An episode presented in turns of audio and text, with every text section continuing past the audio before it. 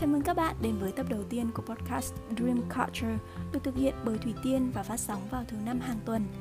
Đây là chiếc podcast đầu tay thuộc về riêng cá nhân mình sau một khoảng thời gian hơn bốn năm không tham gia các hoạt động thu phát thanh radio. Mình hiện tại đang làm việc ở vị trí chuyên viên tư vấn và định hướng du học tại i đê pê Việt Nam, một công ty về giáo dục của Úc có trụ sở tại Việt Nam. Công ty mình không chỉ là đơn vị đồng khảo thí kỳ thi ai eo trên thế giới mà còn có kinh nghiệm hai mươi lăm năm hỗ trợ định hướng du học cho các bạn học sinh, sinh viên Việt Nam. Mình tin chắc rằng các bạn cũng không còn quá bỡ ngỡ với thương hiệu i đê pê của chúng mình trong quá trình hỗ trợ và làm việc cùng với các bạn học sinh Việt Nam. Mình nhận thấy các bạn Việt Nam khá là bận bịu với việc học, việc làm với cường độ cao hơn ngày trước rất là nhiều. Vậy nên mình cảm thấy sẽ khó khăn cho các bạn trong việc dành thời gian để lên mạng tự tìm kiếm, gạ lọc, đọc thông tin chính xác và nghiên cứu kỹ hơn. Đôi khi các bạn đến với mình hoặc là không nắm được, không nắm rõ hoặc không chính xác, gây rối loạn trong khâu hiểu và ra quyết định phù hợp.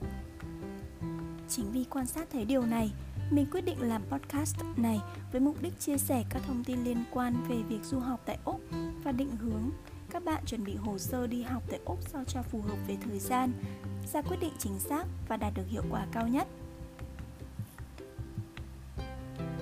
Và trong số phát sóng đầu tiên, mình sẽ chia sẻ với các bạn những thông tin hay ho ti tỉ về nước Úc, xứ sở của những chú kangaroo. Nào, hãy cùng Tiên lắng nghe để chuẩn bị cho việc du học của các bạn nhé! Trong gần bốn năm làm việc cùng các bạn sinh viên tìm hiểu du học Úc, rất nhiều bạn đến với mình ở tình trạng sẵn sàng chốt hồ sơ rồi. Nhưng thực ra, sau một hồi cân đong đo đếm, các bạn vẫn thổ lộ, không biết chọn Úc có phải quyết định đúng đắn nhất hay không. Mình nhận thấy điều này có vẻ là do các bạn chưa thực sự dành thời gian để tìm hiểu mọi thông tin, mọi thông số, mọi ngóc ngách liên quan tới quốc gia này. Có lẽ vì chưa thực sự hiểu về nó nên sẽ dẫn tới sự mông lung tại thời điểm các bạn cần phải đưa ra quyết định cuối cùng. Châu Úc có mấy quốc gia? Tháng năm mùa hè ở Úc có nóng như Việt Nam không? Người dân Úc toàn là người thổ dân hay là có cả người châu Âu nhỉ? Đâu là tộc người chính của Úc? Dù học sinh sang học có bị kỳ thị hay không? Vân vân, còn có rất nhiều những câu hỏi khác nhau nữa. Thậm chí có những bạn chỉ chọn Úc vì người nhà bảo thế hay bạn bè đi Úc nhiều nên chọn thôi. Thực ra, việc chọn lựa dựa trên sự ảnh hưởng của yếu tố khách quan thì tâm lý con người ai cũng sẽ dễ bị mông lung vì chính mình không tự nắm được rõ ràng các thông tin và không biết nó đúng hay không đúng. Hiểu tâm lý này, ngay sau đây, mình sẽ hướng dẫn các bạn cùng tìm hiểu ngắn gọn mà cụ tỉ về nước Úc nhé! Úc thuộc châu Úc, hay còn gọi là châu Đại Dương, là quốc gia lớn nhất tại khu vực này. Bên cạnh Úc, còn có mười ba quốc gia độc lập và mười một vùng lãnh thổ. Trong đó, được nhiều người biết tới nhất ngoài Úc còn có New Zealand. Quốc gia Úc bao gồm sáu bang là Queensland, Victoria, New South Wales, Tây Úc, Nam Úc, Tasmania và hai khu vực lãnh thổ gồm lãnh thổ phía Bắc, lãnh thổ a xê tê. Victoria và New South Wales là hai bang có số lượng du học sinh tập trung đông nhất. New South Wales có thành phố chính là Sydney, một trong những thành phố nổi tiếng trên thế giới với hai công trình gồm nhà hát Con Sò và cầu cảng Sydney. Cũng tại đây, các bạn sẽ có thể ngắm nhìn những dãy núi hùng vĩ tuyệt đẹp Blue Mountains. Sydney cũng là một trong những nơi tập trung về công nghệ, kinh tế, kinh doanh của Úc. Vì là một trong hai thành phố đầu não lớn nhất của Úc, nên thực ra sinh hoạt phí ở Sydney sẽ hơi cao hơn các khu vực còn lại một chút. Thủ phủ của bang New South Wales thì lại nằm ở lãnh thổ a xê tê, vậy nên các văn phòng thị chính hay các viện bảo tàng quốc gia sẽ tập trung nhiều ở tại a xê tê. Cùng tiến tới với người hàng xóm lân cận của New South Wales là bang Victoria. Đây là thỏi nam châm thu hút ngành công nghiệp thực phẩm và rượu vang đấy các bạn ạ. Người hàng xóm này thì được biết tới với thành phố Melbourne quá nổi tiếng rồi. Top mười thành phố đáng sống nhất trên thế giới cơ mà. Nhịp sống lại không quá đông đúc như Sydney, uhm, cảm giác hơi giống Hà Nội ấy. Thành phố Melbourne là thủ phủ của bang, nổi tiếng về thể thao, cà phê, nghệ thuật, hội họa, đua ngựa, giải đua công thức một và cuộc sống về đêm. Sinh hoạt phí thực tế thì lại khá mềm so với một big city như Melbourne. Những năm trở lại đây, học sinh của i đê pê nói chung và của mình nói riêng dần đổ bộ dần sang ba khu vực bang còn lại, gồm Queensland, Nam Úc và Tây Úc vì ba yếu tố. Chất lượng giáo dục tốt, hai là sinh hoạt phí hợp lý hơn, thứ ba là nhận được nhiều quỹ đầu tư phát triển của chính phủ Úc.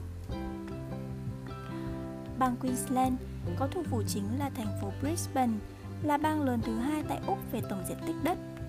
Hàng năm, thu hút lượng khách du lịch khá lớn do sở hữu nhiều bãi biển và thắng cảnh tuyệt đẹp.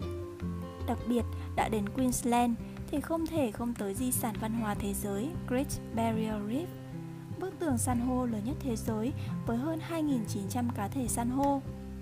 Khí hậu của Queensland là khí hậu nhiệt đới nên phù hợp cho ra thị trường rất nhiều loại nông sản tươi ngon. Mình nghĩ rằng Queensland thì sẽ khá là phù hợp với những bạn học sinh nữ à, bởi vì ở đây sẽ giúp các bạn ổn định về mặt sức khỏe, cũng như là cái nhịp sống của nó sẽ khiến các bạn không quá bị áp lực, quá bị căng thẳng. Bang Nam Úc có thủ phủ chính là Adelaide. Tôi biết tới về những nhà thờ xinh đẹp, những khu chợ sầm uất, các quán bar hay các lễ hội độc đáo. Nam Úc cũng sở hữu những bãi biển cát trắng dài vô tận. Sinh viên học tập tại đây có thể tham gia nhiều hoạt động thể thao dưới nước như lướt ván, lướt ván diều, câu cá hay nhiều các hoạt động thể thao ngoài trời khác nhau. Nhịp sống, nhịp học tập thư tha, không quá xô bồ sẽ giúp các bạn sinh viên tập trung hơn vào mục tiêu chính của mình. Bang Tây Úc có thủ phủ là thành phố Perth. Tây Úc có diện tích đất lớn nhất nước Úc, nổi tiếng với kỹ thuật nấu rượu thượng hạng đạt chuẩn thế giới. Vào ngày nghỉ, các bạn sinh viên có thể đi dạo, thưởng thức các vườn hoa xinh đẹp hay tham gia các hoạt động thiên nhiên hấp dẫn như bơi cùng cá heo. Mặc dù Úc được biết tới với chuột túi kangaroo nhiều hơn, nhưng cá nhân mình thì lại cảm thấy rất thích quokka. Vì khi nhìn vào con vật này sẽ cho mình cảm giác vui vẻ, vì khuôn mặt chúng lúc nào cũng cười, tính cách thì thân thiện và không sợ con người. Có lẽ bởi thế mà quokka được ưu ái tặng cho danh hiệu loài động vật hạnh phúc nhất hành tinh. Nếu các bạn tới Perth thì đừng quên tới thăm quokka nhé! Phía Bắc của Úc là vùng lãnh thổ với thiên nhiên hùng vĩ tráng lệ cùng với văn hóa thổ dân độc đáo. Thủ phủ của lãnh thổ phía Bắc là thành phố Darwin. Tại nơi đây có công viên quốc gia Kakadu, kỳ quan du lịch lớn nhất Úc với nhiều cá thể động thực vật quý hiếm. Tại đây cũng có trường đại học Darwin, là trường đại học duy nhất của bang, đào tạo chính yếu cho nhân sự của bang này. Chúng mình vừa đi hết các phần đất liền của Úc rồi. Tiếp tới đây sẽ là phần đảo và cũng là bang.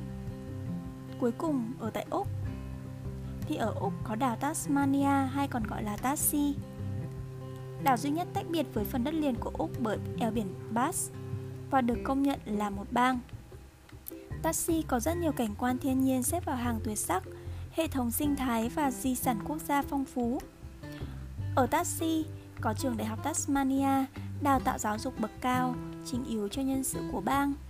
Đây cũng là một trong những trường đại học lâu đời nhất nước Úc. Những khối ngành phát triển tốt nhất ở Tassie có thể kể đến như kinh doanh, khoa học, hàng hải hoặc là về môi trường. Các trường đại học và chính phủ Úc hiện nay đang rất tạo điều kiện cho các bạn sinh viên quốc tế với chính sách học bổng dồi dào, chính sách visa việc làm tốt nghiệp có thể lên tới bốn năm. Ngoài ra, sinh viên cũng có cơ hội đi làm thêm nhằm tích lũy kinh nghiệm trong thời gian đi học. Một điều nữa thì mình thấy khá là hay ho về bố trí dân số của Úc.